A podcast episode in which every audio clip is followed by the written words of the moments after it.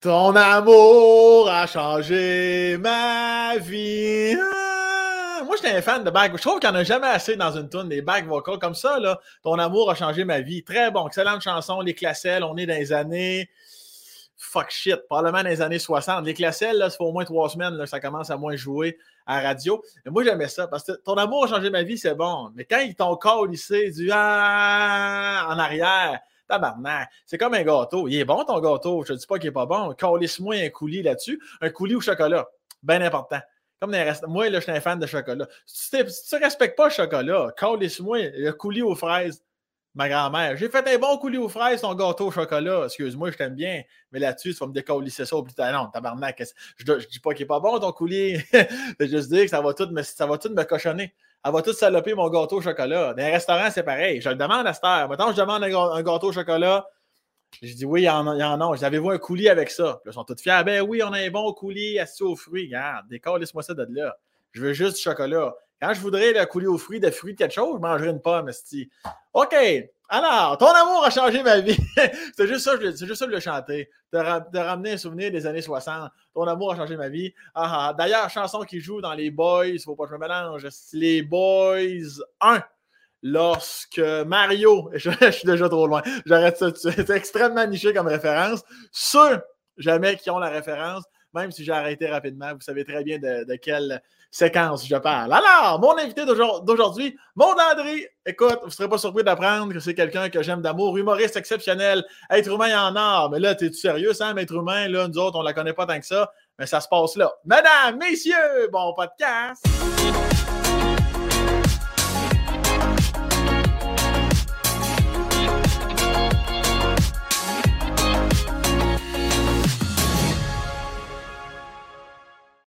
Envoyez donc, ça mode! Hello, Sam!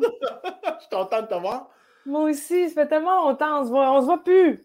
Là, là, non, c'est ça, il y a une pandémie qui disent, là, mais là, on se voit, mm-hmm. là. Là, on va se voir pour au, moins une grosseur facile. Fait que là, au moins, ça, c'est réglé.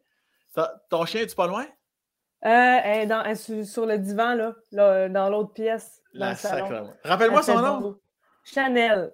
Chanel. Là, c'est-tu ton chien que tu as depuis 5, 6, 7 ans ou c'est un autre, ça, je pense, hein? Non, j'ai juste eu un. C'est mon seul chien à date dans ma vie. J'en ai gardé une coupe. J'ai gardé le chien de, certaines personnes. Mais euh, ouais, Chanel, c'est pas moi qui ai choisi le nom, je tiens à le dire. C'est qui? Mais ça y va bien, ça y ressemble. Ça, ça a l'air d'une Chanel. Et là, avant qu'on poursuive, Noémie, déjà en train de nous chicaner un petit peu, tu peux juste remonter la, petite pin ici parce que ton micro frottard un peu ah! sur tes cheveux. Juste une petite affaire. Tu peux le.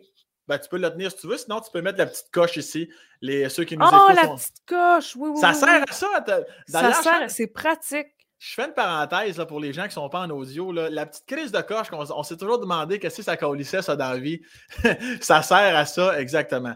Le meilleur qui l'a. Oui, Comme ça un micro-casque. Ouais. Je salue. Je pense que c'est le podcast de Charles Lafortune qui le mettait comme un petit chapeau de cowboy. Alors, là, je pense, Noémie, je pense qu'on va l'avoir. Là, ça fait... Aimez-vous ça de même?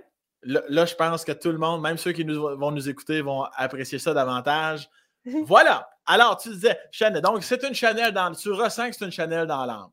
Ben, elle a l'air d'une Chanel. Tu sais, Chanel, ça fait euh, petite madame. Puis ma chienne, c'est vraiment une petite madame, un peu princesse. Euh, ouais, je l'ai adoptée, en fait. Euh, ça fait maintenant cinq ans. Elle a dix ans. Et c'était le chien de mon grand-père qui est décédé à 101 ans. Wow! Shit! Ouais. Fait que c'est comme un héritage. Fait que là, c'est une princesse. Fait que est-ce que tu nourris le côté princesse? Tu lui achètes des doudous, puis elle couche dans ton lit, puis... Euh...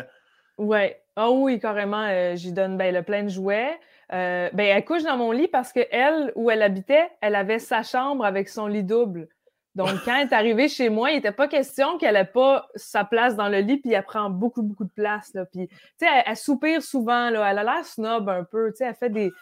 Oh, tout est comme épuisant pour elle, un peu. Je comprends. Mais là, là c'est parce que tu dors tout seul, certain. Si elle prend de la place demain, tu ne peux pas être trois dans un lit avec elle. Ça arrive, puis c'est beaucoup, euh, c'est beaucoup de place, oui. Mais euh, j'espère. mais tes chiens dorment-ils avec toi?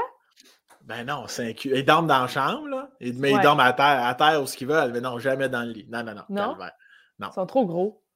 sont... Ben, même s'ils pesaient trois livres. Non, non. Est-ce qu'ils sont reliés? C'est le père et le fils que tu as? Non, c'est euh, oncle nièce. Oncle et nièce, OK. Ouais. Ouais, ouais, ouais, Oh. exactement. C'est pour ça là, qu'il faut pas que. Lui, il n'est pas castré puis elle est en chaleur. Il faut pas qu'il fourraille, là, parce que ça va comme ça. Ça va donner, un- ça va donner un si bon coup de sécateur dans l'arbre généalogique. Un petit chien, pas de sourcils. Ouais. Un petit- Puis est-ce que tu as toujours, euh, t'as toujours eu ce désir-là depuis que tu es jeune d'avoir ton propre chien euh, quand tu étais plus vieille ou c'est juste un, un addon? Non, puis j'ai toujours voulu un chien, puis j'aime, j'ai un faible pour les, les chiens comme ça, les boxers. Ouais. Euh, ça doit être parce que j'ai, grandi, j'ai côtoyé des boxers enfants, puis j'ai toujours aimé euh, tous les animaux, en fait, même de la moindre fourmi à la plus grosse vache. J'aime vraiment les bébites. Fait que toi, tu crissais jamais un coup de pied dans un nid de fourmis. Là? Non, mais j'ai, souvenir d'avoir mangé des fourmis pour voir que ça goûtait. Puis, que ça goûte. Ça goûte un petit peu le fer, tu sais, comme, comme des scènes noires ou des batteries. Fait, fait que le cuivre. Ça goûte, oui, ça goûte le métal. euh, Oui, plus Ben- le ben, cuivre. Mais, ok, fait, mais plus scène noire ou plus, ou plus sang? Plus sang, oui, ça goûte le Ah, sang. Ah Des ouais? fourmis. Des mini, mini fourmis, là. J'en reviens pas, c'est la première fois que je dis ça. des- J'ai mangé des fourmis enfant pour expérimenter, mais qui n'a jamais mis une batterie sur sa langue pour voir? Une 9 J'ai jamais volts, fait là? ça. Non? Ben, faut dire, je suis plate. Je suis plate comme garçon. Je suis pas téméraire du tout, là. J'ai jamais Non. fait ça, Maud, peux-tu croire? Toi, t'as fait ça? Ça- Ça doit être l'influence. J'ai vu mes frères faire, puis j'ai fait Ah, il faut que je goûte. Puis je me souviens du goût, je me souviens du choc, puis j'ai appris de ça. Je l'ai tout fait. C'était-tu un gros choc, choc euh, à, à quel niveau sur 10, ce choc-là? Euh, Genre 2-3?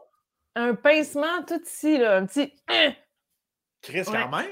Ouais, quand même. Mais j'ai déjà parlé à des gens qui ont fait ça enfant aussi, donc ça m'a rassuré dans, dans, euh, dans mon être. Là. Je ne suis pas tout seul à avoir fait ça. Oh oui, j'ai non, oui, j'ai déjà entendu cette histoire-là, mais on dirait que je m'étais jamais arrêté à, à quelqu'un qui l'avait vraiment vécu. Fait que ça envoie un coup dans la gorge. Mhm. Ouais, quand même. On parle de la batterie. Pour les gens qui voudraient l'essayer, qui nous écoutent, on parle de la batterie là, re- rectangle, la grosse. Oui, le, le- oui, le rectangle avec deux trous, un plus gros que l'autre. Tu colles ta langue là-dessus, puis ça fait un petit goût, euh, un petit buzz. Là, si c'était à, si à refaire, tu prendrais une poignée de fourmis ou tu collerais ta langue sur une, euh, sur une batterie?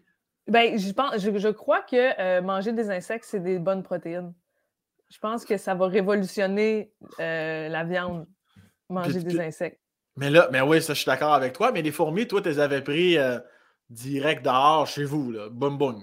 Oui, oui, ben j'avais mis ma main proche d'un- d'une fourmilière et puis il était monté sur mon bras, puis j'avais liché mon bras. Wow! Euh, c'est fou, hein, les micro-souvenirs qu'on garde, inutiles, mais d'autres. J'ai oublié des semaines complètes de ma maternelle. Tu sais. je me souviens pas de tous les jours de ma maternelle, mais on a tous des, Ah, je- des, des- des souvenirs qui vont rester à jamais. J'avoue qu'on se souvient pas de la première fois que notre mère nous a dit je t'aime, mais la journée qu'on a mangé des fourmis, Asti, Ouais, ça, c'est au rendez-vous. ouais. La tu mémoire parlais de ton- sélective. Tu parlais de ton grand-père tantôt, qui a premièrement 101 ans, on le salue puis on le félicite pour ça, là, c'est pas rien. C'est-tu Mhm. du côté des Landry ou c'était du Oui. côté de ta mère, du côté de, de ton père? Jacques Landry, euh, ouais, 101 ans. Il est mort de vieillesse. Tu sais, comme il n'y avait pas. euh, C'est- C'était pas une tragédie, là. C'est comme, t'es allé au bout de la vie, là. euh, 101 ans, c'est vieux. Toi, est-ce que ça te donne espoir? Tu te dis, tu crées dans mon arbre généalogique, on est capable de se rendre, on est capable de dépasser le sang? Ça t'a-tu donné un petit, euh, un, petit, un petit côté positif de moi aussi, je vais être capable? Un peu, oui, mais tu sais, en même temps, on n'est jamais à l'abri de. Pour savoir de quoi ça a la tête, puis j'ai beau être Ben oui. en santé, je peux mourir. Mais oui, oui, non, je crois que j'ai un peu de sa génétique parce qu'il était. euh, il, a, il a fait huit marathons, puis en bas d'armée, là, pas avec des, pas avec des New Balance, là. euh, Ah. Euh, Donc, yes. il était, il était en shape, il avait un bon cœur, puis euh, je me dis, si je fais attention, je vais peut-être vivre longtemps.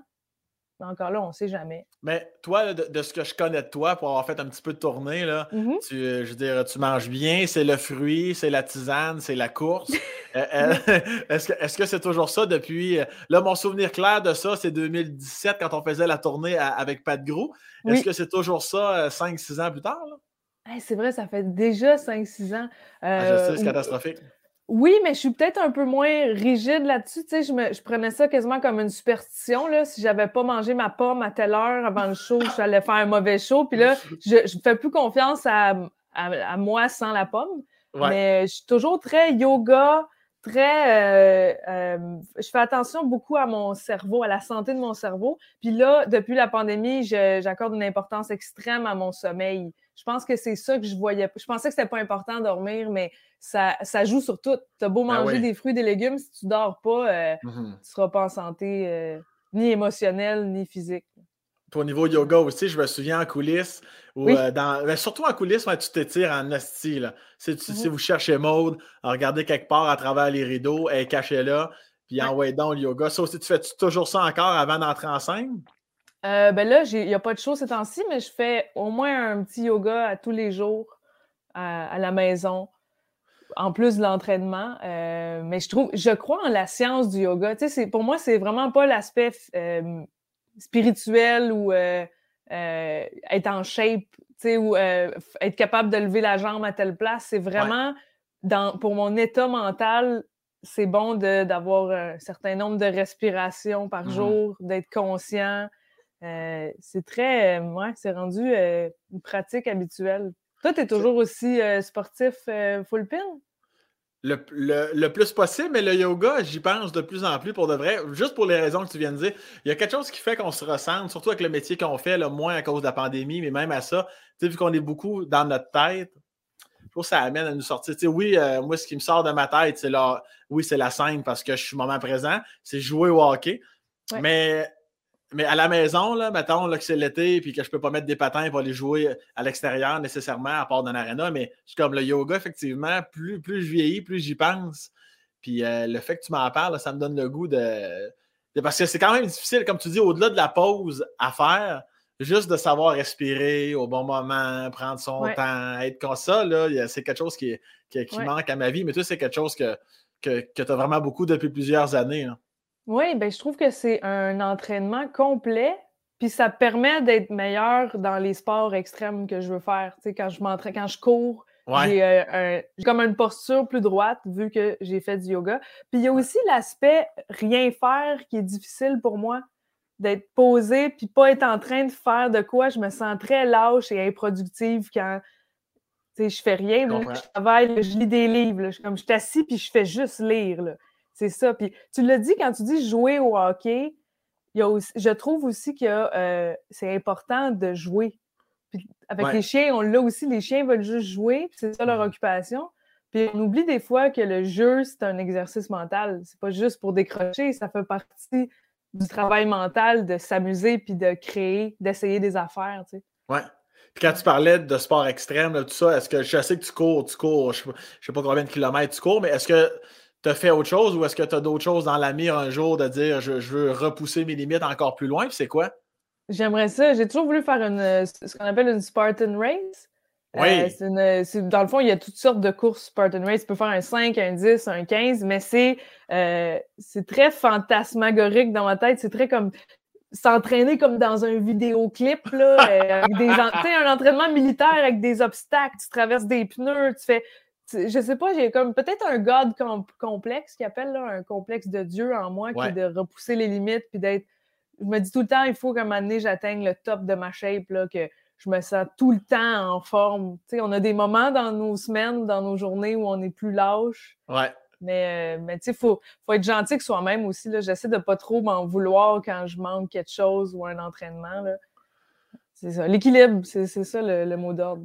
T'es-tu capable facilement de faire, bon, ben aujourd'hui ou même pour les deux prochains jours, je te calais sur rien ou ça va te ronger à un moment donné? Euh, ben, je me, force, je me, permets ça des fois. Hein? Euh, maintenant, tu vas une semaine. Mhm. Vas-y, excuse-moi, je vais juste, euh, juste préciser. Si tu vas une semaine dans un chalet, mettons. C'est arrivé en décembre, oui. J'étais tout molle après. Ah, ah ça m'a affecté de ne pas au moins faire J'ai marché dans le bois, mais euh, de suer, là, j'avais pas fait ça, puis ça avait, ça avait joué sur mon moral. J'étais plus tendue, plus agressive. Euh, mmh puis, euh, mais ce que j'allais ajouter, c'est que je sais pas c'est quoi la perspective pour un homme, ben, je, je sais pas c'est quoi un homme, mais plus, plus j'en sais là-dessus, sur le, le, le cycle menstruel, là, on a des passes où on est moins en forme ou c'est pas recommandé de faire des sports extrêmes pendant nos règles ou juste avant. Fait qu'il faut comme être J'essaie d'être plus à l'écoute de ça. Là. les gars, vous êtes toujours égal au niveau hormones. Ça, c'est assez stable. Oui, je, ben, ça doit dépendre des gens quand même, j'imagine. ouais. J'ose croire, du moins. Mais, puis, as-tu toujours été comme ça, dans le sens, mettons, tu sais, euh, au primaire, les fameux cours d'éducation physique pour toi, c'était-tu la hantise ou c'était cool en hostie? Moi, j'ai, je pouvais faire des push-ups enfant. Euh, quand même, j'étais. J'ai des photos de moi enfant, j'étais musclé quand même. Ben, pas musclé cote, mais euh, je muscle facilement. Donc, ouais, j'ai toujours été. Même euh, au secondaire, j'étais complexée par mes muscles. Puis je faisais semblant de ne pas être capable de faire plus de push-up parce que c'est con, là, mais ça me jouait dans la tête que c'était les hommes qui étaient forts, puis les femmes étaient comme faibles puis que les, les, les, hommes voulaient une femme plus faible qu'eux pour être pour dominer. C'est super toxique comme pensée, là, mais on, m'a mis dans la tête qu'une fille, il faut que ça soit fragile, puis cute, puis... Fait que j'avais un complexe par rapport à ma force. Mais là, maintenant, je, je trouve ça le fun d'être forte. Là. Je trouve que ça me donne un... Ben oui. je comprends. Il y avait, très pratique. Il y avait une partie de toi qui était comme c'est moins attirant. Quel gars voudrait d'une fille plus forte que lui? Là, tu sais? Ben oui. Puis en plus, on était dans les années. Là, toi, t'es, né, en, né en quelle année, tout le monde? 91. 91. Je suis en 89, donc on est de la même génération. Mais tu sais, encore, nous autres, recul de 15-17 ans, mm-hmm. c'était, pas comme aujourd'hui. Tu sais, les gars, les filles, Chris, fait que, que je comprends totalement ta pensée. oui, je me souviens de tous les tests physiques, là, toutes ces affaires-là. Toi, toi, tu déclenchais pas pire, mais tu ralentissais un peu pour pas avoir l'air de la de la cool, trop en forme. ouais, je m'en vantais pas trop, mettons. Ouais. T'es-tu enfant unique, toi, monde? Non, j'ai deux grands frères. Deux grands frères. Ça, tu me l'as j'oublie toujours, deux grands frères. Ils sont, ils sont à Montréal? Euh, mon, mon plus, le plus proche de moi, Gabriel, qui a un an et sept mois de plus que moi, il est euh, à Montréal. Il est policier à Montréal. Et l'autre habite à Magog. Lui, il n'aime pas la ville. OK, parfait. Il, a des il est-tu policier là-bas aussi? Non, il n'est pas policier. Il est même, euh, il est même anti-vax. Euh, j'ai vraiment deux extrêmes dans ma famille. Ouais. Mais je l'aime, tu sais, puis on parle juste pas de ça quand on se parle. Fait que... Ben oui, ben oui, t'as pas le choix de filtrer à un moment donné. Puis ben t'es, né à quel endroit? J'ai, grandi à Brossard, mais je, dis tout le temps que je suis né à deux places. Ben, j'ai grandi à deux places. Je suis né à Brossard, mais mes parents avaient euh, une maison au Lac-Simon. J'y étais hier d'ailleurs. Lac-Simon qui est en Outaouais. Donc, euh, il y a une partie de moi qui a grandi dans le bois avec un uh quatre un skidoo, euh, avec beaucoup d'espace de forêt à explorer. Donc, j'ai comme un esprit de forêt naturellement. Fait que tu passais comme les années scolaires, si on veut, plus à brossard, pour ce que tu mm-hmm. pouvais, tu t'évadais avec ta famille au Lac-Simon. Toutes les fins de semaine, puis tous les étés aussi. J'ai travaillé comme sauveteur trois étés de suite à la plage du Lac-Simon. Wow! Puis on salue les gens du Lac-Simon qui nous écoutent en ce moment. Puis c'était quoi la, dynamique là, avec, euh, avec tes frères? C'était-tu le classique, euh, la petite sœur, euh, on l'écœure, on, la, on la bardasse un peu ou au contraire? Il y avait un peu de ça, ouais. J'étais bardassée. Puis euh, souvent, mettons, on, me pinçait, il y avait des, tortures assez désagréables. Là. il y avait ça des becs de clous, euh, pincés avec les ongles puis twistés. Ah, tabarnak, je viens agressif. Ah ouais, puis tu sais, là, le bras rouge, là, tu fais ça sur le bras de la personne, ça pince. Ouais, ben, j'étais très. Ça, ressemblait à la dynamique Bart et Lisa. Moi, j'étais Lisa, et mes deux frères ensemble étaient était pas mal Bart. Là. Mais euh, avec le temps, c'est devenu euh, les gars qui me protégeaient à l'école. Mes frères étaient, de plus en plus étaient protecteurs. Puis aujourd'hui, on, s'entend très bien. Là. Je, suis reconnaissante, moi, d'avoir eu des frères. Toi, tu as, une sœur, non? Une sœur et un frère, ouais. Tu as une sœur, une petite sœur puis un grand frère. Non, les deux sont plus grands. Moi, je suis plus jeune d'une famille de trois. OK. Ah, ben moi aussi, c'est ça. Mais il y a quelque chose de précieux dans le fait que ces personnes-là, quoi qu'il arrive, ils connaissent le Sam quand il était petit. il n'y a pas grand monde. Tu rencontreras jamais quelqu'un qui va t'avoir connu petit, à part ceux que tu mm-hmm. connaissais déjà. C'est précieux, ça, comme amitié, frère et sœur. Oui, je suis vraiment d'accord. Puis en plus, en général, plus on vieillit, plus, plus on se rapproche. C'est comme moi, c'est ma grande sœur, mais on dirait plus je vieillis, plus c'est ma petite sœur. Comme justement avec le sentiment euh, de protection, de t'es-tu correct, veux-tu besoin, veux-tu chapeau de quoi, est-ce que, est que tout est en place, mais effectivement, ça, en grandissant, tu le réalises encore plus de, ils ont accès à des chapitres de ta vie que personne d'autre a accès, puis même si tu leur racontais, c'est comme ah, c'est vraiment des falettes là. là mm-hmm, exact.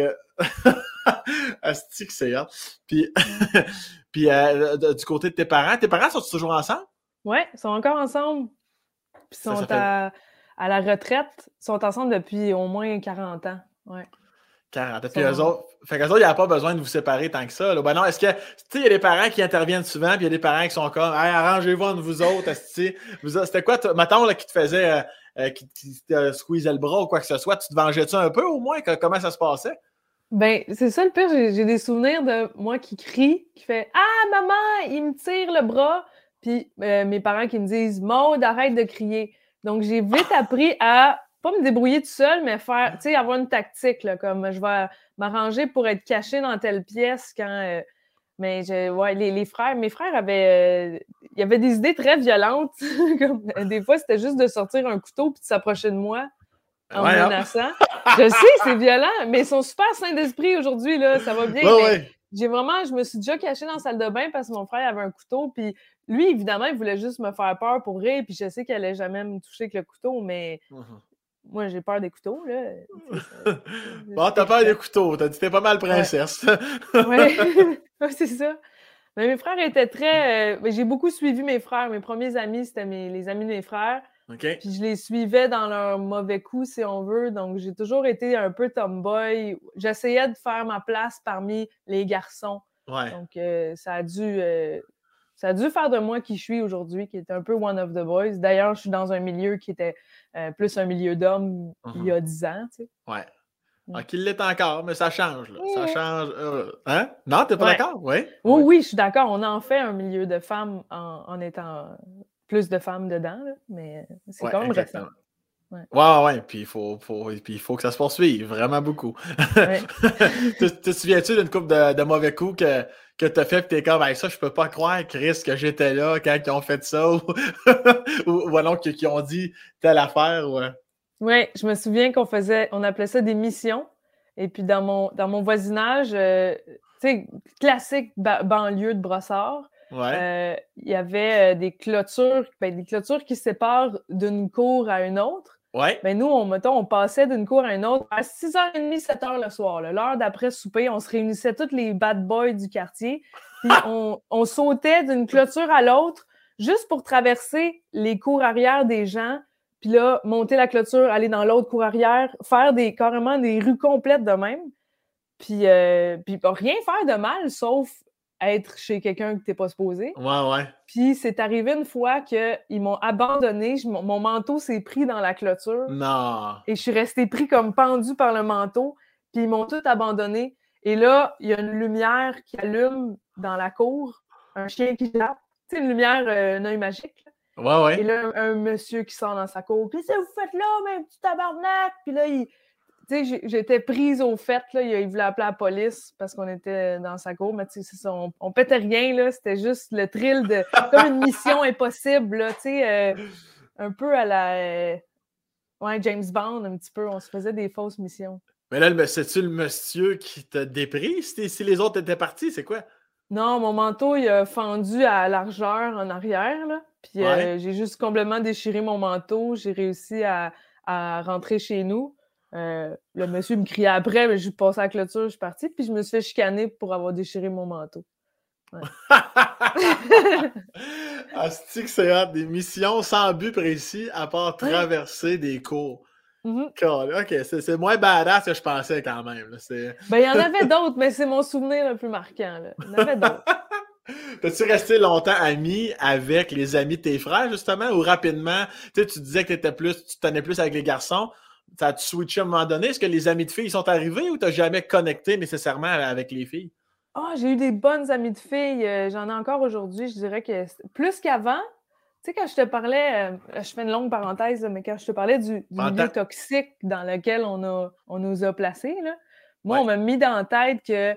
Euh, tu sais, on, me disait souvent, ah, tu, fais des jokes comme un gars, mettons en impro, elle punch comme un gars.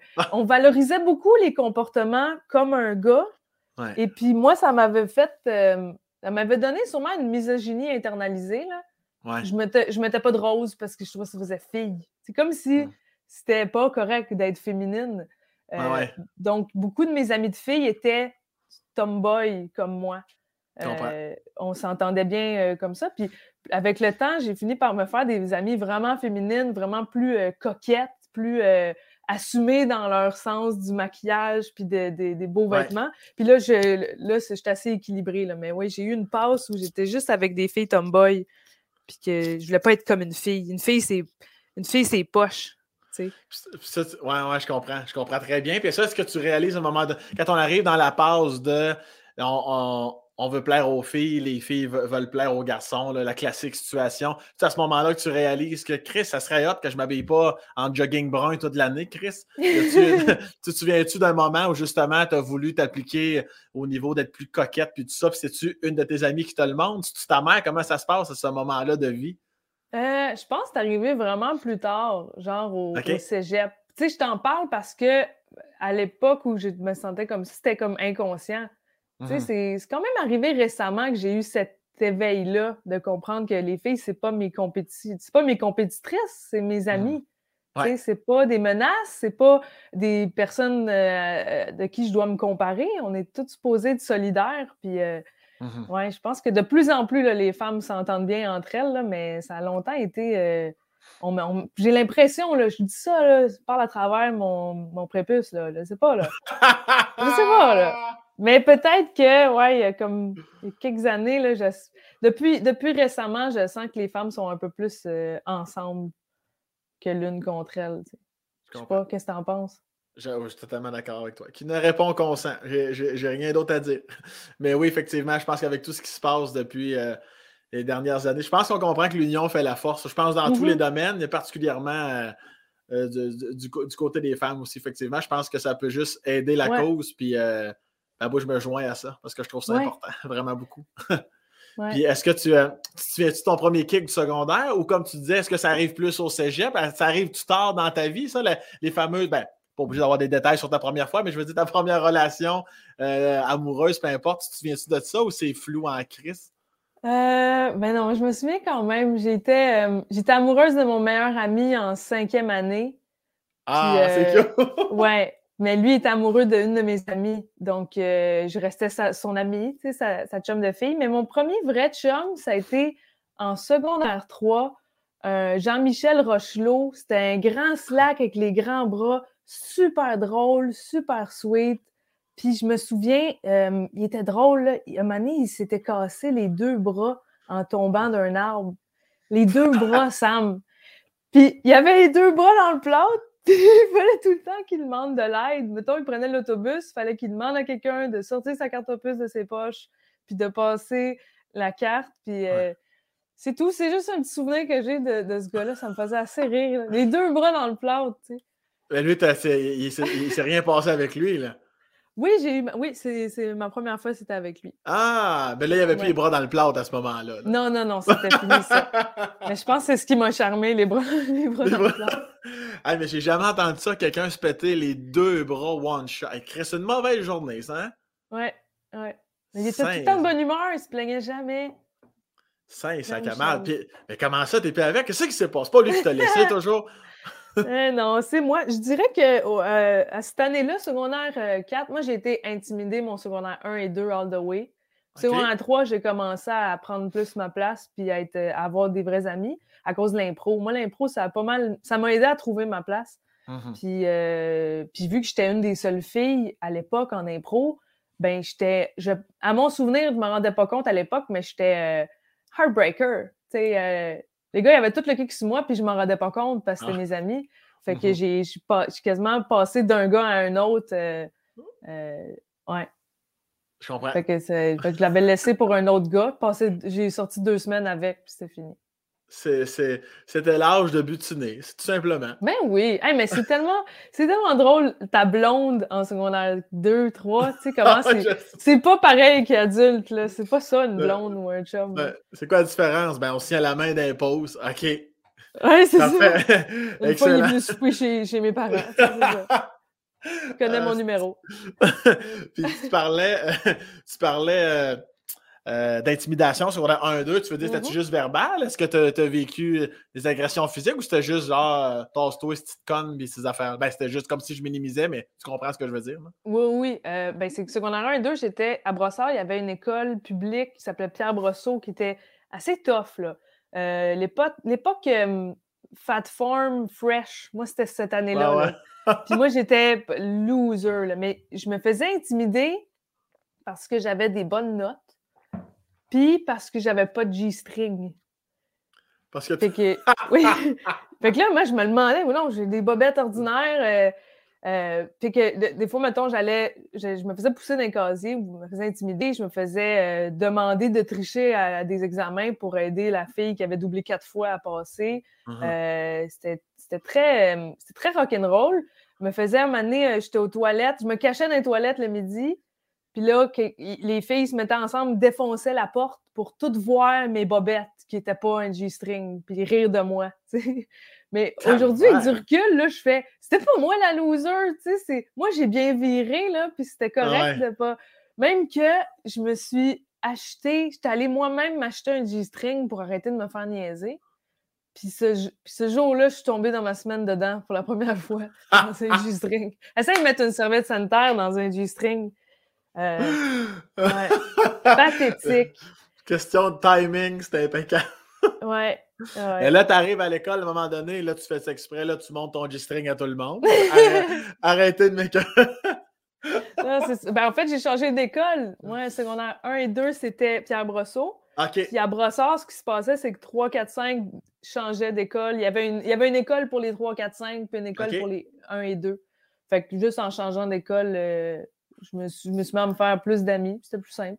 Mais ces gens-là qui t'intimidaient t'ont pas suivi aussi à 3, Ah non, 4, 5? Je pense qu'ils. S'ils ne sont pas encore en secondaire 2, euh, ils ont 12 enfants euh, illégitimes, euh, puis sont, sont sur bien-être social. tu sais, j'ai quasiment de la, de la compassion pour ces, ces personnes-là, Ah ouais. parce que sûrement que ça allait pas bien à la maison, il y avait des parents rochants, puis ils ont appris à intimider comme ça, tu sais. Mhm. Tu Ben regardes oui, ça, puis les- moi, je remarque les gens méchants, souvent, et soit on a été méchants avec eux ou ils sont méchants en- envers, eux-mêmes, tu sais. Ah ouais. Que je leur en veux même pas. Audrey Bouchard, qu'elle s'appelait. On la salue, pauvre Audrey. Peu importe ce qui arrive, on est avec toi. On est avec toi, Audrey. Tu parlais que tu étais assez solide au niveau académique. T'étais- tu te situais où? T'avais-tu la moyenne de 98, 92, 88? Que- que- comment ça se plaçait? Parce que c'était-tu tout? Tu sais, il y en a qui sont bons dans toutes les calices de matière. C'était ça ton. Je le vois dans ta face, c'était ça? Oui. Ah oui, mais moi, j'aimais l'école. Si je te dis, j'étais comme une petite Lisa Simpson. là. Ouais. Euh, Peut-être pour ça, elle me faisait intimider. Là, moi, je, je levais la main fort, là, comme ça. J'aimais ça, l'école. J'ai appris à lire par moi-même à trois ans. Je demandais comment, qu'est-ce que ça veut dire cette lettre-là? Puis on me disait A. là, OK, A. Puis à quatre ans, je lisais des lettres attachées. Là. Même que en maternelle, ma prof, elle sortait fumer une cigarette pendant que je lisais l'histoire aux enfants. Fait que j'étais, oui, j'étais surdouée. Sans prétention, je pense que j'étais juste obsédée par l'école. Ouais, euh, ouais. J'aimais vraiment ça, comprendre. Puis je faisais mes devoirs au fur et à mesure qu'ils expliquaient le devoir. J'aimais vraiment beaucoup l'école. J'ai failli doubler, euh, pas doubler, mais sauter une année. Puis mes parents, ils, ils ont fait le bon choix de ne pas faire ça parce que souvent, ça fait que les enfants sont plus jeunes, puis ils perdent leurs amis, puis c'est plus rushant. Mais euh, je me suis, ben, pas pogné le beigne, là, mais j'ai eu de la facilité euh, tout Mhm. mon primaire, secondaire. Ouais. Ah, c'est une bonne décision, je pense, parce qu'on dirait que tous ceux qui ont sauté une année oh, me disent Ils ont aujourd'hui. écopé. Ouais, Oui. exactement. C'est comme si c'était un plus à court terme, mais un négatif sur le long terme. Oui, c'est comme, t'aimes-tu mieux que ton enfant se pogne le beigne puis trouve ça trop facile? Mhm. ou qui arrive d'une nouvelle année, se fait niaiser parce qu'il est plus jeune, puis qui rush. Entre les deux, en tout cas. Euh, Est-ce que tu devenais professeur à la maison pour tes frères ou ben non, ou ben non, Ben, ben, parce que des fois, même s'ils sont plus vieux, des Ouais. fois, tu sais, tu sais, que tu étais appelé à aider tes frères quand même, même si tu étais plus jeune? Ben, j'étais très intéressée par les devoirs de mon frère qui était une année académique plus vieille que moi. Ouais. Fait que j'avais hâte de savoir, j'avais hâte de faire ces devoirs-là. fait qu'en plus, je savais d'avance ce qu'il y avait dans le manuel pour l'année d'après, tu sais. J'étais tout le temps à la bibliothèque aussi, j'aimais ça, passer des journées-là. Caliste, Ouais. T'étais une passionnée, puis c'est vrai. Ouais, j'aimais vraiment ça. Même que là, j'aimerais ça, je m'ennuie de l'école. Puis, mais notre job, euh, c'est un peu être à l'école tout le temps. Je veux dire, on arrive avec nos cahiers. tu Toi, mm-hmm. tu es, un mastermind, là. Tout, tout, est dans ta tête, mais moi, il faut tout que je prenne en note. Puis j'arrive avec mes cahiers, j'apprends, mais comme si j'étudiais pour un examen qui est le show. Ah ouais, Chacun sa, sa, petite technique, mais je me sens à l'école pareil, effectivement. Parce que que ce soit à l'écrit ou mental, c'est de la matière, c'est de la matière à retenir, à assimiler, à enchaîner à la suite de l'autre. C'est drôle, pas drôle, pourquoi, résoudre le problème, pourquoi c'est pas. Asti, c'est une histoire sans fin. Là. Mais euh, je comprends totalement la, dynamique. Puis tes parents, euh, ils, faisaient quoi, tes parents? Euh, ma mère, elle avait étudié en mode, puis finalement, ça n'avait pas marché. donc, elle est allée dans un métier de secrétaire mais secrétaire de direction, là, genre euh, job de bureau, très. Euh, elle leur dit, elle a travaillé chez Cossette en publicité. D'ailleurs, ma mère a travaillé pour le père de Charles Beauchesne. Mais lui, il s'en souvient pas. Mais elle, elle s'en souvient. C'est dire comment il se, il se foutait un peu de ses employés. Il ne se souvient pas de ma mère. Ma mère est comme, ben oui, ça a été mon boss, André Beauchesne. Fait fun fact. Mon père, euh, il, était, il est ingénieur en bâtiment avec une base en architecture. Fait qu'il est très manuel, très patenteux. Euh, il répare euh, des affaires. Il, crée des, des, outils. Il crée des affaires. Il aime vraiment, il, aime vraiment avoir des outils. Il parle beaucoup du Canadian Tire. Tout le temps. Ton père, c'était-tu le genre à, tu te levais t'en venais de l'école, mettons, puis il avait fait une rallonge en rallonge de Lilo, mettons, est-ce qu'il m'attendait pas mal, pas mal dans la maison ou ben non, c'était plus à son travail, toi, tu vivais pas ça nécessairement? Euh, quand j'étais petite, mon père était très pris par son travail, mhm. euh, sans dire qu'il était absent, mais euh, c'était in and out. Il, était comme en habit cravate. moi, je savais pas c'était quoi sa job, mais ça avait l'air important. Ça avait l'air stressant. Puis il y avait pas. Mais quand il était en vacances, il y avait du temps à nous accorder. Puis il nous gossait, mettons, on a des motoneiges euh, au, lac Simon. Puis il y avait gossé un genre de. Tu sais, les traîneaux à chiens que tu es sûr, tu es en arrière, puis le, chien te tire, là. Mais accroché après la motoneige, puis patenté à l'aide de ski nautique, de planches et de racks en métal. Il a, il a passé une semaine à soudre ça. Et puis, euh, ça, c'est un exemple, mais il gossait plein d'affaires. Il faisait plein de jouets en bois. Puis c'est-tu dans ces moments-là, j'imagine, dans ces vacances-là, que tu avais l'impression de, de, comme retrouver ton père en quelque sorte, parce que là, il ne pensait pas à son travail, puis euh, la cravate était serrée. Là, tu avais le mmh droit à ton père. Oui, quand même, oui. Mais mon père, euh, je l'ai découvert récemment. Il a, vu qu'il a été élevé par un père militaire, mmh comme beaucoup des pères de, de, la génération de tes parents sûrement aussi, je ne sais pas pour toi, mais un père, un, homme, ça n'avait pas d'émotion. Donc, il a été, vu que j'ai été sa seule fille, il a peut-être été maladroit avec moi au niveau mm-hmm. émotionnel. Je, le regarde, je regarde ça aujourd'hui et je fais Ah, c'est pour ça que je réagis de même à des affaires. c'est pour ça. Je suis en train de déconstruire des affaires que mon père, c'est un, père extraordinaire, mais euh, comme tous les pères, on n'est pas parfait, on a nos faiblesses. Mm-hmm. Puis des fois, sa façon de s'inquiéter pour moi, c'était de me chicaner. Euh, il, avait, euh, il était très dur envers lui-même, puis des fois, ça nous tombait dessus. Euh, je recevais des fois le stress de sa job sur moi, alors que j'ai juste j'ai échappé un verre de jus. J'ai juste échappé un verre de jus. Je ne méritais pas ça. Mais je ne savais pas à l'époque. Donc, j'ai appris à marcher sur des œufs avec les gens, à, être, euh, à avoir peur des réactions un petit peu. Moi-même, je me fâche après moi quand j'échappe un verre de jus. Ah! Est-ce que ta mère t'a du genre Tu parlais de comme les hommes de cette génération-là mm-hmm. parfois. Est-ce que ta mère, des fois, souvent dans cette, dans cette génération-là, des fois, les femmes parlaient moins que plus? Est-ce que ta mère mm. intervenait des fois à ton père en, en, disant slack tes astinaires, c'est juste un verre de jus ou si elle, elle, se tassait plus sur le côté? Elle se tassait plus sur le côté. Ma mère, c'est une, une empathe, je dirais. Elle passe toujours les autres avant elle. Mm-hmm. Puis euh, elle est facilement atteinte quand les autres ne filent pas. Elle veut le bonheur des autres avant. ma mère, elle s'excuse pour rien. Là. Elle se dit Je m'excuse, euh, je m'excuse, t'ai pas fait euh, telle affaire ou tu t'étais pas obligé de faire ça. Elle, elle, sent, elle sent mal rapidement. J'ai vraiment une mère très généreuse et empathique. Puis là, puis maintenant, la relation avec toi, tu, disais, j'ai redécouvert mon père récemment. T'es-tu rendu, si dans le temps, c'était peut-être un, un, 6 sur 10, as-tu l'impression que tu es rendu à 10 sur 10 par rapport à ton père ou il y a encore du chemin à faire? Ben, on se pogne des fois, mais je le sais que c'est son caractère, puis je sais que c'est pas, euh, ça part pas d'un mauvais espace, tu sais. Euh, ouais, ouais. C'est très euh, réapprendre à, à, comme, oh, excuse-moi, mon Siri est parti tout seul. Pas apprendre à réapprendre à 60 ans comment parler à des gens. Tu sais, mmh je trouve attachant maintenant, mais maintenant que je comprends ces patterns-là, moi, je suis en paix avec ça. Il m'a quand même donné la vie. Je n'en veux pas pour ça. Mais ça fait qu'il y a des fois où je sais qu'il oh, je sais qu'il s'en va réagir de même. Je vais le laisser tranquille. Je ne vais pas confronter. Parce que j'étais un enfant, euh, des, trois, des trois enfants, j'étais celle qui était le plus souvent euh, en confrontation. J'aimais ça partir des, des débats socio-culturels ou, ou politiques, philosophiques à la table. J'étais très. Euh, j'étais déjà très de gauche, puis. Ouais.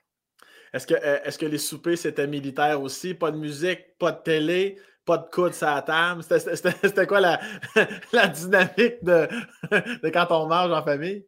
Ah, c'était très Simpson, là, devant la TV, devant les nouvelles. OK. Ouais, ouais, c'était très. Mes parents étaient quand même occupés. Trois enfants, c'est beaucoup. J'étais mm-hmm. peut-être celle qui avait le moins d'attention mais ouais, devant la TV, souvent, on discutait pas plus que ça.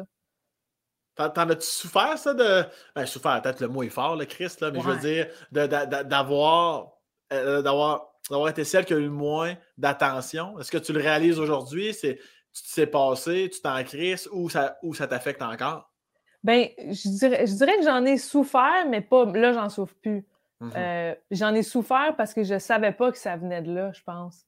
Mais je comprends. Euh, somme toute, on est. Les humoristes, on a tous, mais même pas juste les humoristes, mais tout, en, tout enfant a eu des traumatismes quelconques, que ce soit juste un moment j'ai été oublié d'un centre d'achat, tu sais, ou euh, ça, arrive tout qu'on a eu des. Euh, on, a, on, a, peur de l'abandon, du rejet, ou. Mmh fait que, tu sais, j'en ai peut-être souffert, mais c'est peut-être pour ça que je suis devenue humoriste. J'ai peut-être un vide à combler d'approbation des autres parce que j'avais des bonnes notes, mais euh, on prenait pour acquis que j'avais des bonnes notes. On faisait pas bravo mode. Fait que peut-être que j'ai, j'ai réalisé, j'ai peut-être manqué de ça, mais euh, là, c'est totalement euh, cicatrisé. Là. Même je trouve ça le fun parce que c'est, tu sais, on est tout, on est toute une histoire à raconter.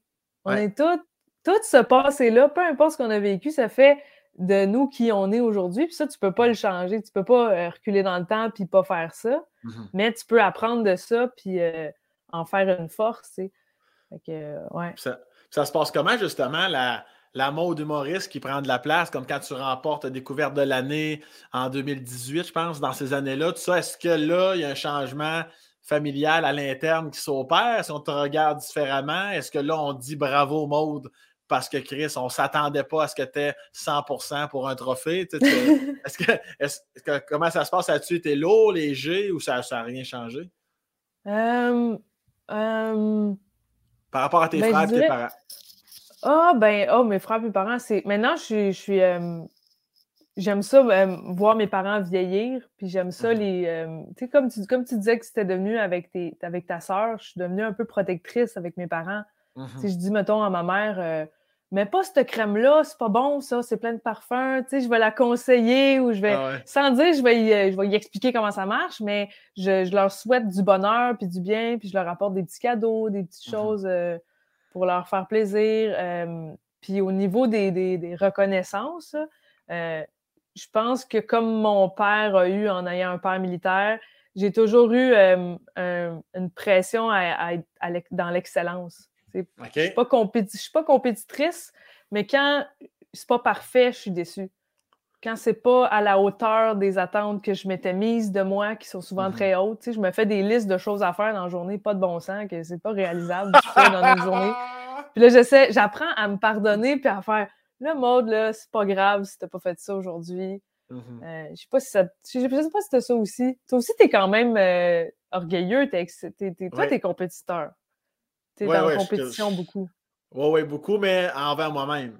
Mmh c'est ça, c'est ça la différence. Il y en a qui sont avec les autres. Ça, je trouve que ça draine encore plus. Ça peut juste, à la limite, t'amener de l'amertume, ou, mais je suis vraiment envers moi-même, effectivement. Euh, mais je comprends ta liste de tâches. Mais c'est fou pareil parce que, tu sais, euh, j'ai 33, je vais avoir 33, fait que tu t'en vas sur ton, ton 31, toi, là, ou, peut-être que tu l'as.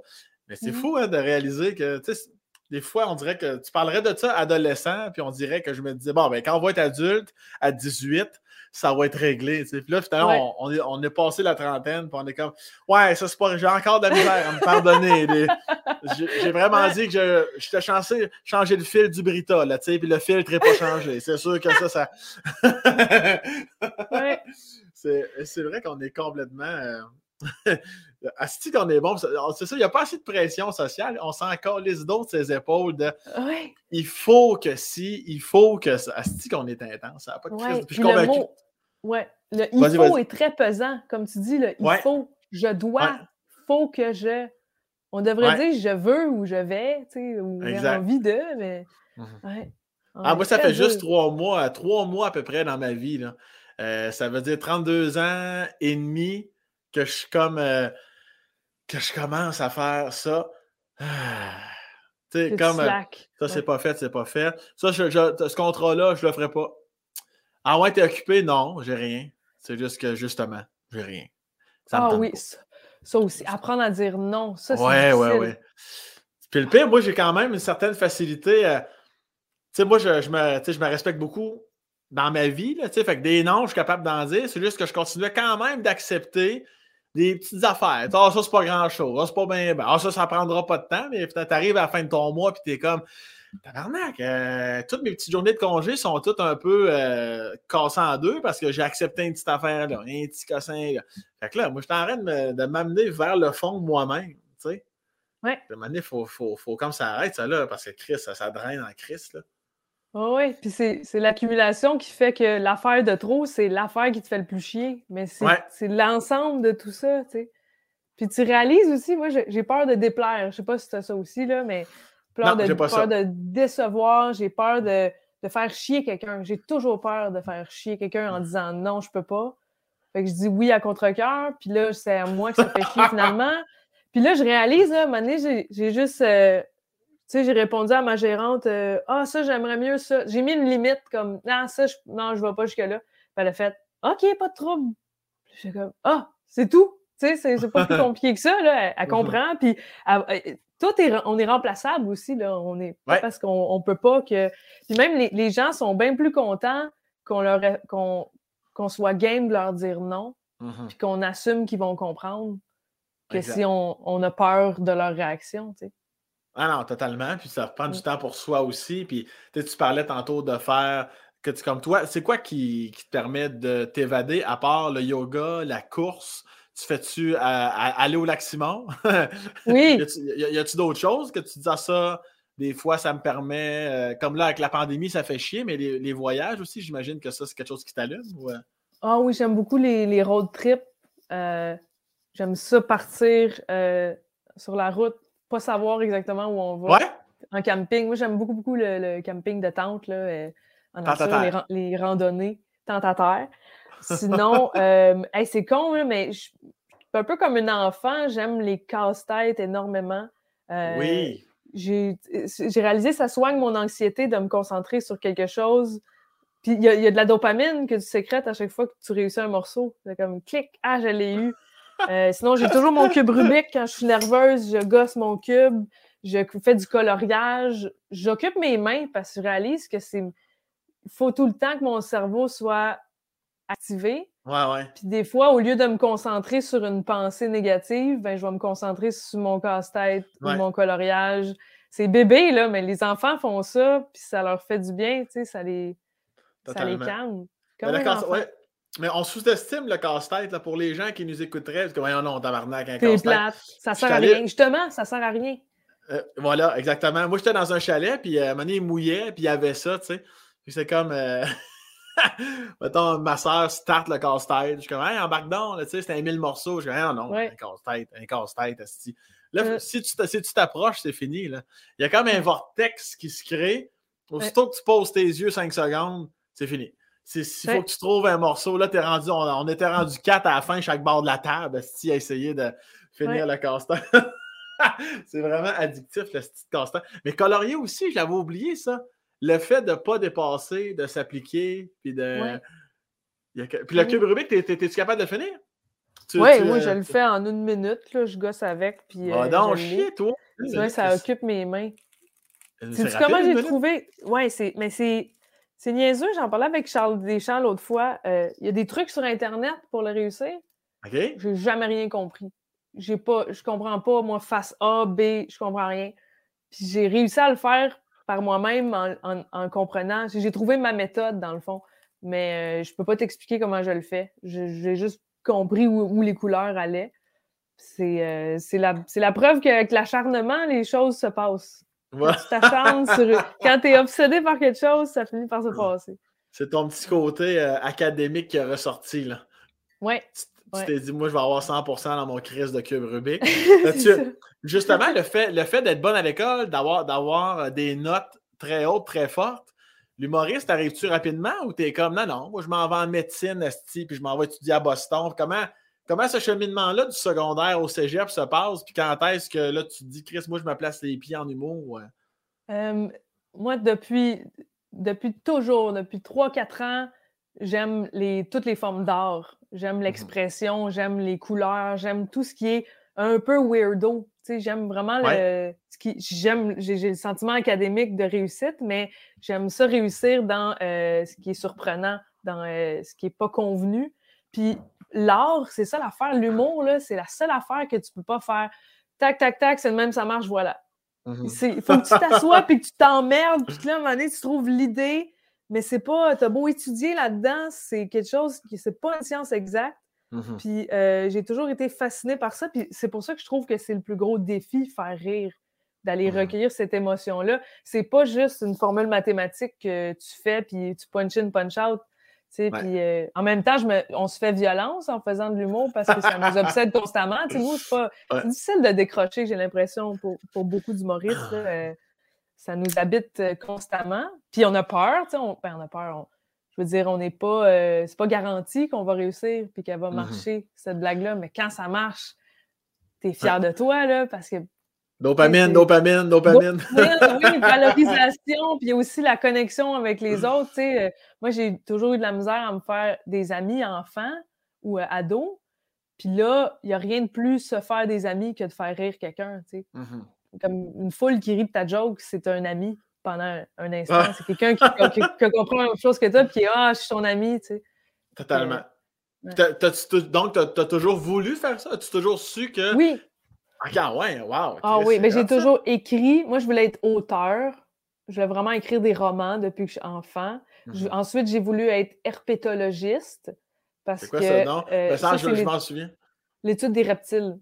Je voulais vraiment étudier les reptiles, pas jamais Jurassic Park. Évidemment, c'est tout basé sur mes tripes. Euh, les, les, Ninja Turtles, euh, tout ce qui est reptile, j'aimais beaucoup ça. Je voulais des serpents. Euh, sinon, j'aurais été. ou j'aimais les singes. J'aurais aimé ça être dans le bois, dans la nature avec des singes. Mais autrement, il, manque, il allait toujours manquer d'humour. Puis quand j'ai découvert que l'humour pouvait être un métier, j'ai fait Ah, ça, je ne m'attendrais pas c'est n'importe quel job que j'envisageais, je me disais, un moment donné, je vais en revenir des grenouilles. Mais l'humour, je n'allais pas en revenir. Ça, il allait toujours avoir quelque chose. Puis quand tu es humoriste, quand tu fais du stand-up, c'est comme si tu étais le réalisateur, l'auteur, le comédien, le producteur. Tu es tout en même temps. Fait que mm-hmm. il y a un peu une partie de moi aussi qui ne voulait pas me faire dire quoi faire ou qui voulait toujours faire mes propres affaires. Euh, ça, il y a une liberté de création que on peut pas t'avoler. Ça, ça a-tu surpris tes parents, tes frères, ça, que, que, la petite mode première de classe arrive en ville et dit ah, Non, moi je vais monter sur une scène puis je vais dire de la merde là? Ouais, ils n'ont jamais compris. Euh, non, j'ai jamais été. Euh, j'ai jamais été la drôle dans ma famille. Avec mes amis, oui, mais dans ma famille, euh, non, j'étais plus. je me considère, j'étais un peu gossante. J'étais un peu comme Lisa. J'étais comme. Saviez-vous que les savez-vous que les tortues peuvent faire ça? Puis euh, j'étais pas, c'était pas drôle. Mais quand j'ai, c'est l'impro qui m'a euh, fait réaliser que j'aimais l'humour. J'ai toujours aimé l'humour, François Pérusse, euh, Bruno Blanchet, La Petite Vie. Mais je pense que j'écoutais puis j'absorbais. Puis à un moment donné, j'ai commencé à faire mes propres jokes. Tu as-tu du moment que tu leur as dit? Y a-tu comme un silence de deux minutes de ben, coudon? ben, tu sais, à l'époque, moi, j'étais au, mettons, quand j'étais au cégep, 2011, 2010, 11, l'humour, le bordel n'était pas encore là non plus. Mm-hmm. Euh, mes parents pensaient que c'était comme tu faisais des, un set avant euh, des danseuses dans un bar. Puis ils, ne savaient pas que ça se pouvait, tu sais. Puis c'est normal, là, quand tu écoutes juste la télé, tu penses qu'il y a, il y a Lise Dion, il y a Michel Barrette, puis ils se sont fait remarquer quelque part. Là, ils ont pas, il n'y avait pas ah d'école de l'humour. C'était pas. Euh, mes parents, ils étaient mal informés, donc ils pensaient que je me chutais dans la gueule du loup. Là. Un peu plus, j'allais faire de l'héroïne. Euh. puis même, j'ai dû rassurer mes parents. J'ai étudié en traduction à l'université juste pour que mes parents pensent que j'ai un plan B. Ah, Mais il n'y en avait pas de plan B. C'est pas rien, ça, là. là. Mm. Asti, toutes les démarches, s'inscrire, payer, aller à l'université, se lever, quand tu sais très bien que tu fais ça pour tes parents. Ouais, puis je vivais une double vie, là. Moi, j'avais l'école toute la journée en traduction, des grosses affaires, là, des gros textes, puis des, de l'étude. Puis le soir, je faisais des open mic. Puis j'écrivais mes jokes dans mes cours. J'avais deux vies en même temps, là. Ouais. Que tu te souviens-tu des premières fois que c'est comme ça commence à être tangible pour tes parents? Là? Tu te souviens-tu d'un moment où tu es sans fier de toi, puis tu sens qu'ils sont sécurisés par une certaine performance que tu viens d'offrir ou qu'ils l'ont vu de leurs propres yeux? Là? Je pense que ça a été euh, ma première fois que. Ben, il y avait les Pat Grou et les petits poffins. Ça, euh, Pat Grou, c'était un nom qu'ils connaissaient. Euh, puis la fois que j'ai fait une chronique à l'émission de Marc Labrèche. Pour moi aussi, ça a été très mémorable parce que j'aimais beaucoup, beaucoup Marc Labrèche. Mais là, ça a été comme Ah, elle est dans, la télé. Tu sais, moi, mes mm-hmm. parents, ils ont, la télé. Fait que dès que je suis dedans, c'est valorisé. Ils t'aiment beaucoup d'ailleurs. Mes parents trippent. Arrête donc. Ah, t'es assez drôle. Il est fou! Il est fou! ah, ça, c'est le bon mot. C'est le bon mot. Il est fou. Il est fou. c'est drôle. Mais oui, je me OK, je me souviens très bien. La tournée du. Je me souviens aussi dans la loge. Tu avais mis l'émission dans la loge. On était à Granby au Palace. Tu t'en souviens? Je m'en souviens. Oui, oui c'est vrai. C'était ma première fois télé. Ouais, je me souviens. Oui, oui, pour le début, ça marchait pas. Puis là, on faisait tout pour avoir le poste. Puis il y avait Marc Labrèche, il n'y avait pas Loud. Oui. Puis euh, t'étais, étais entre les. Ah oui, je me souviens de ce moment-là comme c'était hier. Hein? Tu pensais pas que je me souviendrais de ça? Hein? Non, même moi, je me souvenais pas qu'on avait fait ça. Tu t'en souviens plus que moi. Je, me souviens de tes yeux particulièrement, comment tu brillais. Pas de te voir, je suis cool en crise, mais on dirait de ce moment-là. Je pense qu'on dirait que là, je viens de saisir que tu devais te dire à quelque part, ça, mes parents vont le voir, que je suis dans la mm-hmm. boîte à images, là, tu sais. Ouais. Ah oui, puis là, j'ai un peu d'émotion. Euh, comment tu m'en parles, c'est vraiment ça. Tu sais, le, moment où tu fais Ah, ça se peut. Tu sais, juste avant, tu stresses tout le temps. Tu te dis, bon, ben, si ça marche pas, tu fais quoi? Tu sais, parce que mm-hmm. moi, j'avais très peur de l'échec. Puis je me disais, si ça ne marche pas, l'humour, ma vie va avoir été un échec.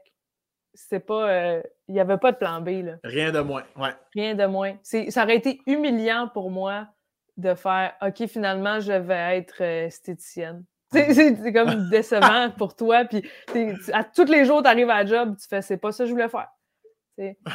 un peu le, un, probablement un peu le même sentiment à chaque fois que tu te levais et que tu rentrais à l'université.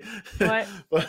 le même style feeling. Ah ben cal, j'en reviens pas. Chris, on dirait que là, je fais plein, plein de liens dans ma tête. Ben, calvaire. J'aime ça rattacher. Tu voulais faire quoi avant? J'aime ça, rattacher ces moments-là. Euh, je me promenais, j'avais plein de métiers en tête, mais sans plus. Puis en secondaire 4, j'ai su que j'allais être humoriste.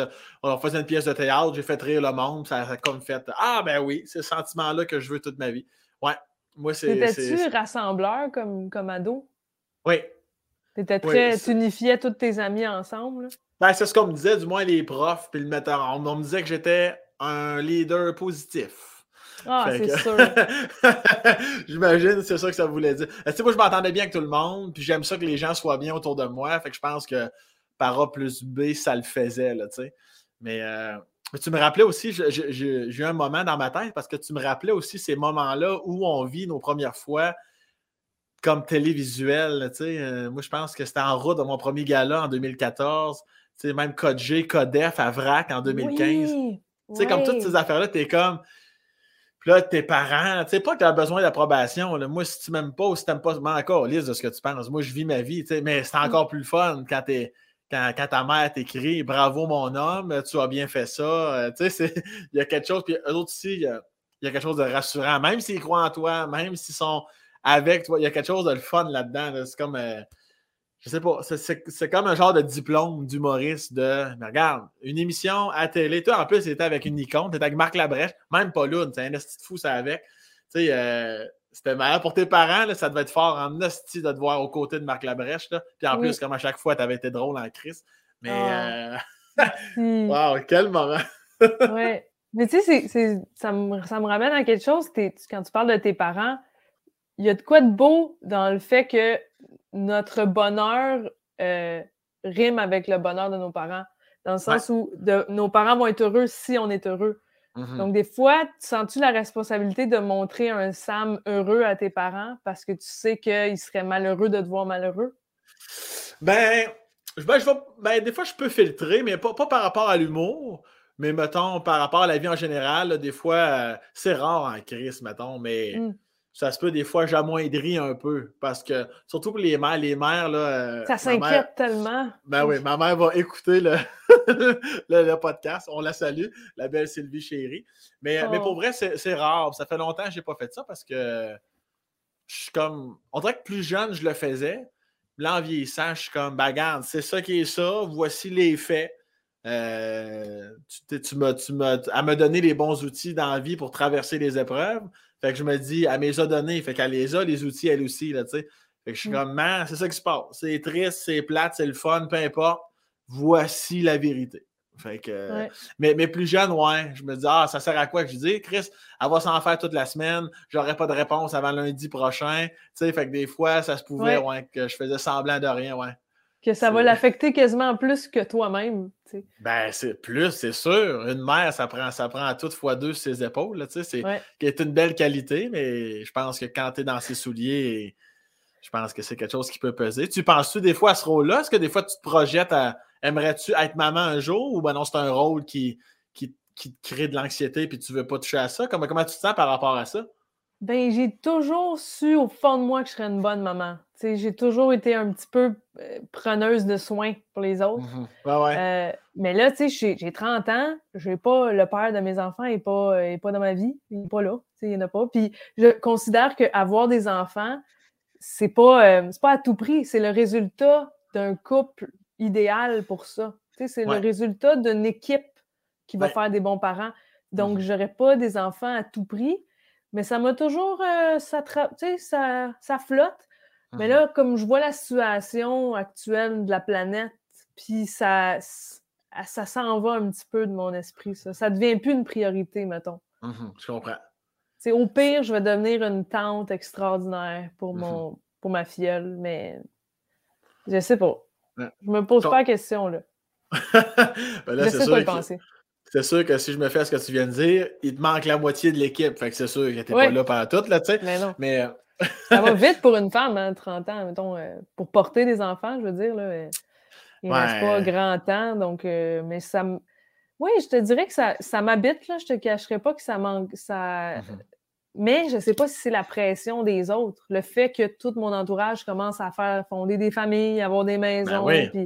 Puis, je me quand on se compare, on, on se console pas, on se fait de la peine. Euh, on n'arrête pas de se comparer, mais ultimement, je suis à la place où je veux être, puis je suis bien. Je pense que le, le, mal qui m'habite par rapport à ça est causé par les autres, pas par moi, mon fond ben de vouloir des enfants absolument. Ben, moi, d'ailleurs, c'est pour ça, dans mon show, j'ai un numéro là-dessus, là, où, il y a une espèce de pression sociale, surtout pour vous, les femmes. moi, on dirait qu'on me pose moins la question. Puis, euh, on me l'a posé une fois plus clairement euh, dans mon entrevue, à tout le monde en parle, puis ça avait tellement fait réagir que je, juste que je dis, ben, ça ne me tente pas de m'occuper d'un enfant. mais je comme vous autres, les femmes, je trouve que vous l'avez la question 100 fois plus. Puis quand je fais mon numéro, puis après le show, il y en a des filles qui m'écrivent, puis même des garçons, puis, euh, mm. c'est quand même merci. moi, en plus, je fais juste extérioriser, point. Euh, j'ai pas, je ne le fais pas en me disant je suis le défendeur de. Mais les gens prennent hey, nous autres, on est là à se casser le bessic, à trouver quoi dire à nos proches, mais dans le fond, tu as raison, créer son nom. Pour l'instant, on ne veut pas s'occuper d'un enfant. c'est, c'est de revenir à la base à, quelque part. Oh oui, tout à fait. Puis j'ai jamais compris pourquoi on disait que c'était égoïste de ne pas en avoir. Parce qu'au contraire, tu n'es pas égoïste. Tu, veux pas. Tu penses à la planète, tu penses au reste, tu penses à, ce qu'on met sur la planète. Euh, c'est pas ben égoïste, c'est même altruiste. Puis même si la planète, là, c'était un vrai charme, je veux dire, fondamentalement, ça ne me tente pas d'avoir un enfant, j'en ferais un pour en faire un. À quel point je ne serais pas patient avec cet enfant-là que je ne voulais pas à la base. On tabarnak, c'est une catastrophe. C'est ça. C'est de faire subir à un enfant qui ne mérite pas ça. c'est ça. Tu parlais d'équipe tantôt, là, puis je trouvais ça vraiment beau, comment tu l'as dit. Effectivement, quand l'équipe est là et est forte, là, l'enfant, les pensées de l'enfant peuvent arriver, mais moi, j'ai tristement déjà entendu des gens dire, euh, qui, comme qu'il allait avoir un enfant, moi de dire Ah ouais, ben, ben, je suis content, mais je suis un peu surpris, mais semble, tu me disais souvent dans la dernière année que c'était coup-ci, coup-ça. Ouais, mais en même temps, je sais que c'est une personne qui, qui va être un bon parent pour mon enfant. Fait qu'au pire, on n'est plus ensemble. Puis, euh, sais, je suis comme. Je sais que c'est comme générationnel, comme la nouvelle pensée, là, mais je suis comme. Oui, oui. Tabarnak, quand même, d'assumer. Regarde, on va le faire pareil parce qu'on est là. Même si on est séparés, elle ou il va bien s'occuper de mon enfant une semaine sur deux. Je suis comme tabarnak, hein? C'est fou. On a, on a normalisé le divorce, c'est rendu. Ah, au pire, on se sépare, tu sais. Ben oui, c'est ça. J'étais comme, t'aimes pas mieux mettre fin à la relation? Ça fait un an que ça bat de l'aile, puis peut-être mm-hmm. rencontrer le bon ou la bonne, tu sais. Ouais, mais regarde, on se connaît déjà, ça fait cinq ans. Mais... Parfait. Moi, pas c'est ta vie, je fais juste soulever un point, là, mais j'ai peut-être pas rapport non plus. Là. Ouais. oui, mais il y en a même qui pensent que ça va sauver le couple qui bat de l'aile, que ça va les rapprocher, les souder. Uh-huh. Je sais pas à quel point. Là. Ah, je pense... je pense pas non plus. Mais tu disais, au, pire, je serai euh, une tante euh, présente. Est-ce, que tes frères ont des enfants? Non. Mon frère, il y a deux jours, a eu son premier enfant, le policier. Et mon autre frère, il a déjà une nièce et il, en attend, il attend un autre bébé. Garde, c'est cute. Ouais, je suis la seule qui n'en a pas là, puis là, je suis pas prête à, en avoir, mais tu sais, c'est ça, j'ai eu un petit feeling quand j'ai vu le bébé, j'ai fait comme Ah, je, vais l'amener à ronde, je vais, faire des affaires. Tu sais, je vais être la matante cool, parce que moi, honnêtement, là, je pensais à ça aujourd'hui même. J'aime les enfants, mais euh, je préfère les ados. Euh, les enfants me rendent euh, pas mal à l'aise, mais euh, comment dire, je veux pas qu'ils me trouvent pas cool. Parce qu'un enfant, ça, c'est pas hypocrite, ça cachera pas qu'il te trouve whack, tu sais. Puis il n'y a rien de plus humiliant qu'un enfant qui ne veut pas te parler. qui veut pas, qui, te ah rejette. C'est pas long, là. À l'âge de 6-7 ans, il commence à rouler les yeux au ciel. Oui. T'es euh. con. T'es comme, on tabarnak. ouais. Oui.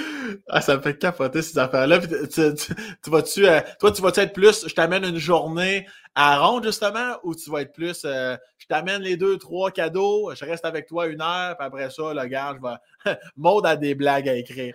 je pense que ça dépend si je l'aime.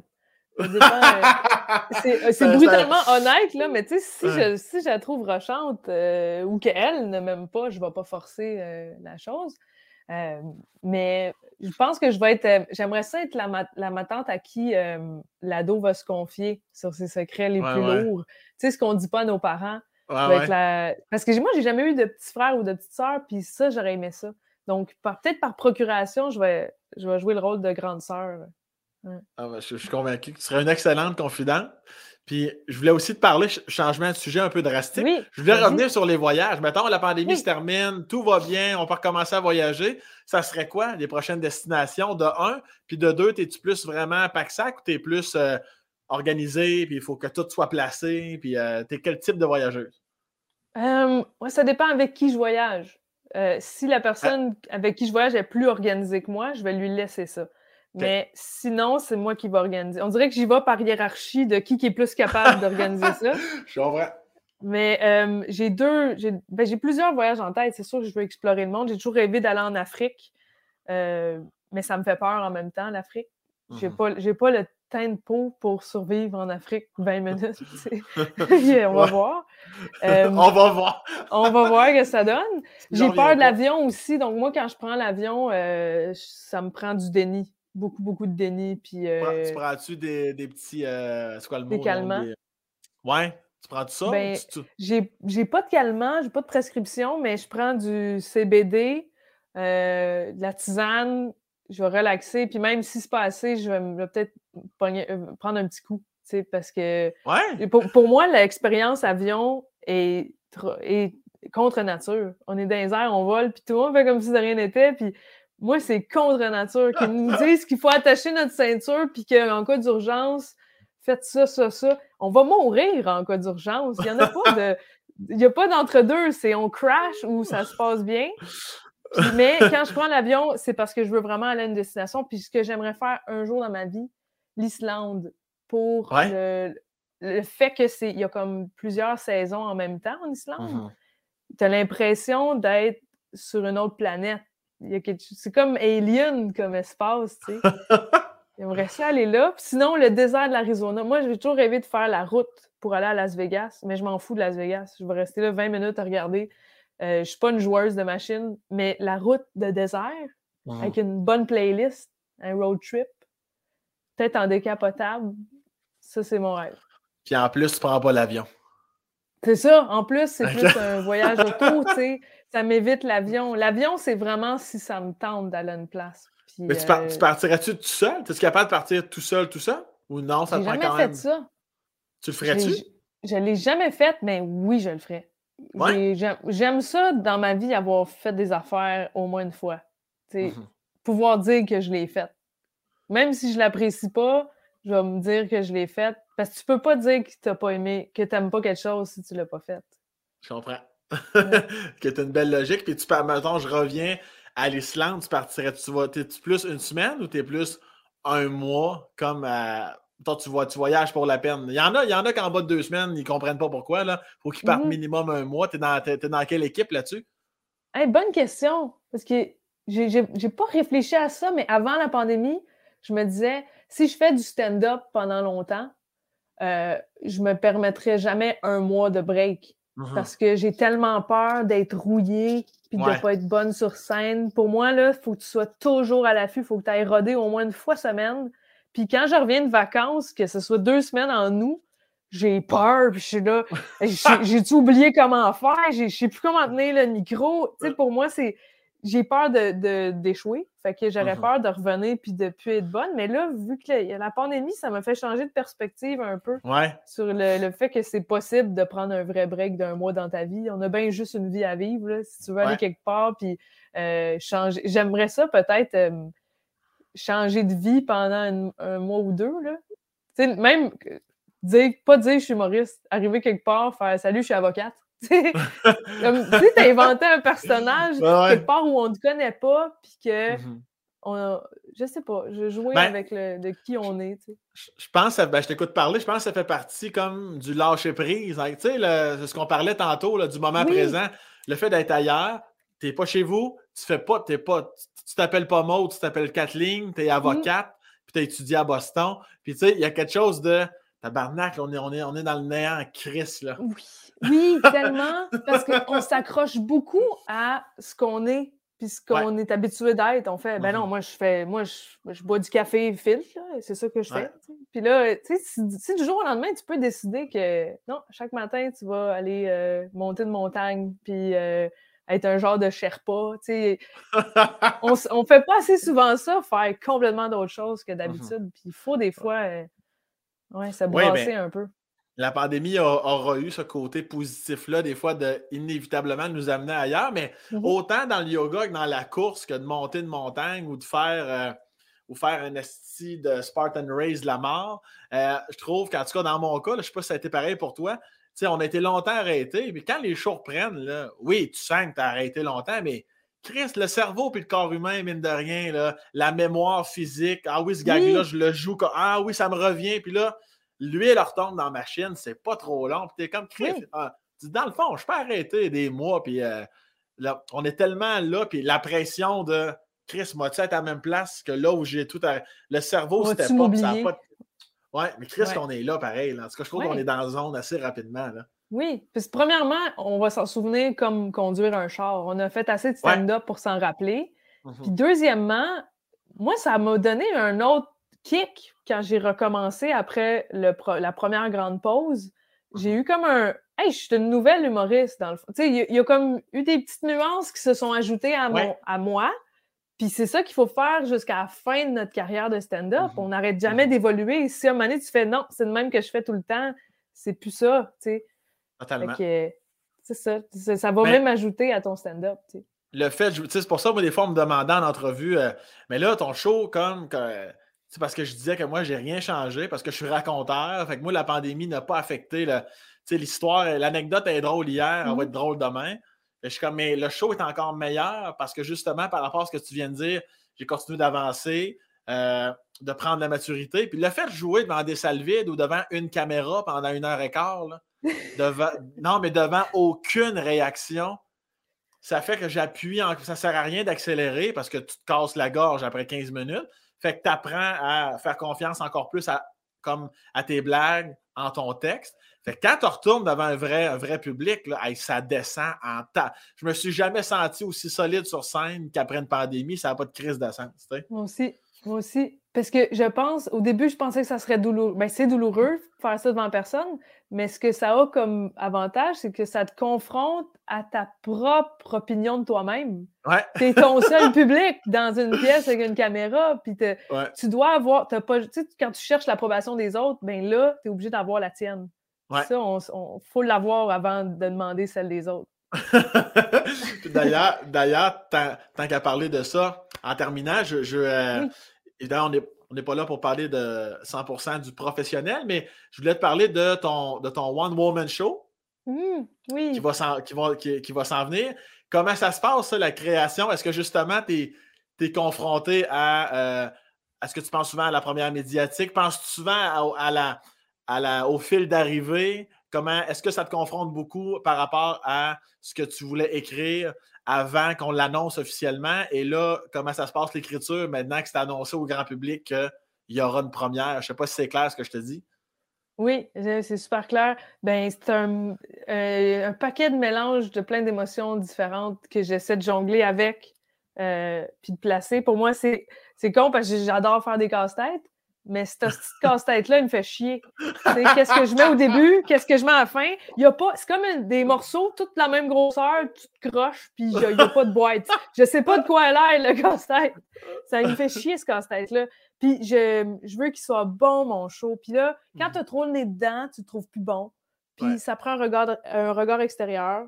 Et euh, je travaille présentement la mise en scène avec Guillaume Lambert, ce qui va beaucoup m'aider à avoir un autre regard. Puis il y a aussi le fait que vu que je ne joue pas, je n'ai pas d'urgence. Et j'essaie de recueillir euh, des expériences puis d'observer, voir si je ne pourrais pas parler de ça. Euh, je pourrais pas parler de mmh. ça. Ça m'habite constamment, ce show-là. Puis j'aimerais vraiment ça qu'il plaise à, du monde, mais pas parce que je veux qu'ils m'approuvent, parce que je veux que ça leur fasse du bien. J'ai réalisé que ce show-là, -là, j'ai envie qu'il soit. Tu sais, ça, ça doit te faire ça aussi. Tu veux faire un show que toi, tu regarderais puis tu ferais ça, c'est bon. Tu veux pas juste faire un show que les autres aiment.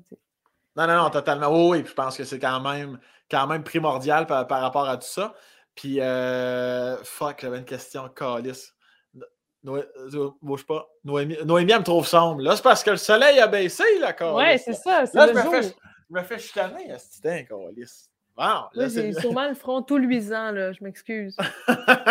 hey, tu t'excuses comme ta mère pour aucune raison. C'est vrai. Je m'excuse, j'ai la peau grasse. Calice, fuck, j'avais une question. Là, Noémie, c'est. C'est hein, ça par rapport à, mon show? Par rapport à tes histoires de bobette puis de string de temps. Non, c'est pas vrai. Mais. Euh, fuck. Elle, cette question m'échappe. Ça va te revenir. Euh, est-ce que tu l'as eu, as eu le flash pendant que je parlais ou tu l'avais depuis longtemps, cette question-là? Non, non, non, non, non, non, je, suis tout le temps à la, à la merci de tes mots. Je suis 100% dans l'écoute active. puis là, tu as dit un mot, puis là, je voulais bouncer là-dessus. Mise en scène casse-tête. Euh, c'est Ouais. rochant. Ben, Il y avait entre autres l'image du casse-tête que je trouve vraiment excellente parce que par rapport à Guillaume Lambert, qu'on salue, qui t'aide à la mise en scène, c'est comme quand tu fais encore une fois le casse-tête, ça fait 20 minutes, tu cherches un morceau, quelqu'un arrive esti, en 10 secondes, hey, je pense que c'est lui. Puis t'es comme tabarnak, ça fait 20 C'est minutes, je le cherche. Mais euh, ça, euh, ça à ça. C'est-tu quelque chose qui te, que tu sens qui va te. T'as-tu une attente vraiment comme là, je lance, les gens trouvent ça bon, puis ça m'amène à un autre niveau? Que là, je vais être satisfaite comme de ma carrière. Es-tu déjà satisfaite de ce qui se passe ou tu es comme non, je veux vraiment, il me reste encore beaucoup d'échelons dans ma tête avant d'être fier comme de mon statut d'humoriste? Je suis jamais satisfaite. Puis je pense pas que je vais jamais l'être. Euh. Puis quand on dit rodage, puis là, ton show est placé, mon show va peut-être être placé, mais il va, conti- il va continuer de travailler dedans. Je peux pas ne plus y toucher. Mhm. Ouais. Il va toujours me venir des Hey, ça, c'est bien plus drôle de même. Il y a des jokes que je, il y a longtemps, je pensais qu'elle était finie, la joke, mais non. Avec, plus je la fais, plus je fais. Cette phrase-là, elle est trop, je l'ai déjà dit avant. puis- ça, ça, ça ramène à dire qu'on est comme constamment à l'école. là. Ouais. Ce que j'aime de ce job-là, c'est qu'on n'arrête jamais d'améliorer nos affaires, Mhm. puis de vivre aussi au, au, euh, au diapason de la société. tu sais, euh, Ouais. Il y a des jokes peut-être qui passeront plus dans un an ou deux. On va se rendre compte que c'est c'est chien pour euh, les escaliers, ce joke-là. Ah. C'est sûr, quand tu réécoutes des épisodes de, des épisodes de kilomètre heure, des fois, tu réalises que. Ouais, exact. Ils savaient pas à l'époque qu'un jour ça passerait plus, tu sais. Et que non, ils savaient pas que Prise Ouais. 2, ça allait exister, là, tout ça. Maud, merci infiniment pour ton temps. Merci. Tu vois comment, tu vois comment c'est intéressant, toi qui me disais que tu n'avais rien à dire, gars? Tout- Ma vie est plate. Ben Voyons non, c'est. C'était vraiment intéressant. Ben, c'est ton- toi, qui- as réussi à rendre ça intéressant, Sam. T'as raison, Chris. Tout moi qui le mérite, c'est esti. On va le marquer, ça, dans le bas de l'écran, Noémie. J'ai tout le mérite. Merci. Et merci infiniment. Je te souhaite évidemment euh, une, belle route pour la fin, euh, jus- jusqu'à l'apogée de ton One Woman Show. Et surtout, je te souhaite un quotidien qui va te permettre de sourire tout le temps sans aucune crise de raison précise. Parce que c'est un peu ça. C'est un, peu ça la vie. Ah, ça me fait plaisir de faire ton podcast. Passe? Puis, euh, prends soin de, de Mirani, dis bonjour de ma part, puis euh, prends soin de tes loups. Oui, C'est vraiment aller- des loups, c'est plus des loups. C'est vraiment des gros loups. Je vais aller voir, là, son l'autre bord. Non, ils sont couchés en bas, probablement. là. Je, vais, je vais aller Oh. leur je vais dire que ma, ma tante Maude, là, elle va vous amener à ronde à un moment donné. Le parc à chien de la ronde, mes amis. Attention à toi, merci infiniment. Merci à toi, Sam, je t'aime fort. J'aime aussi. Bye bye.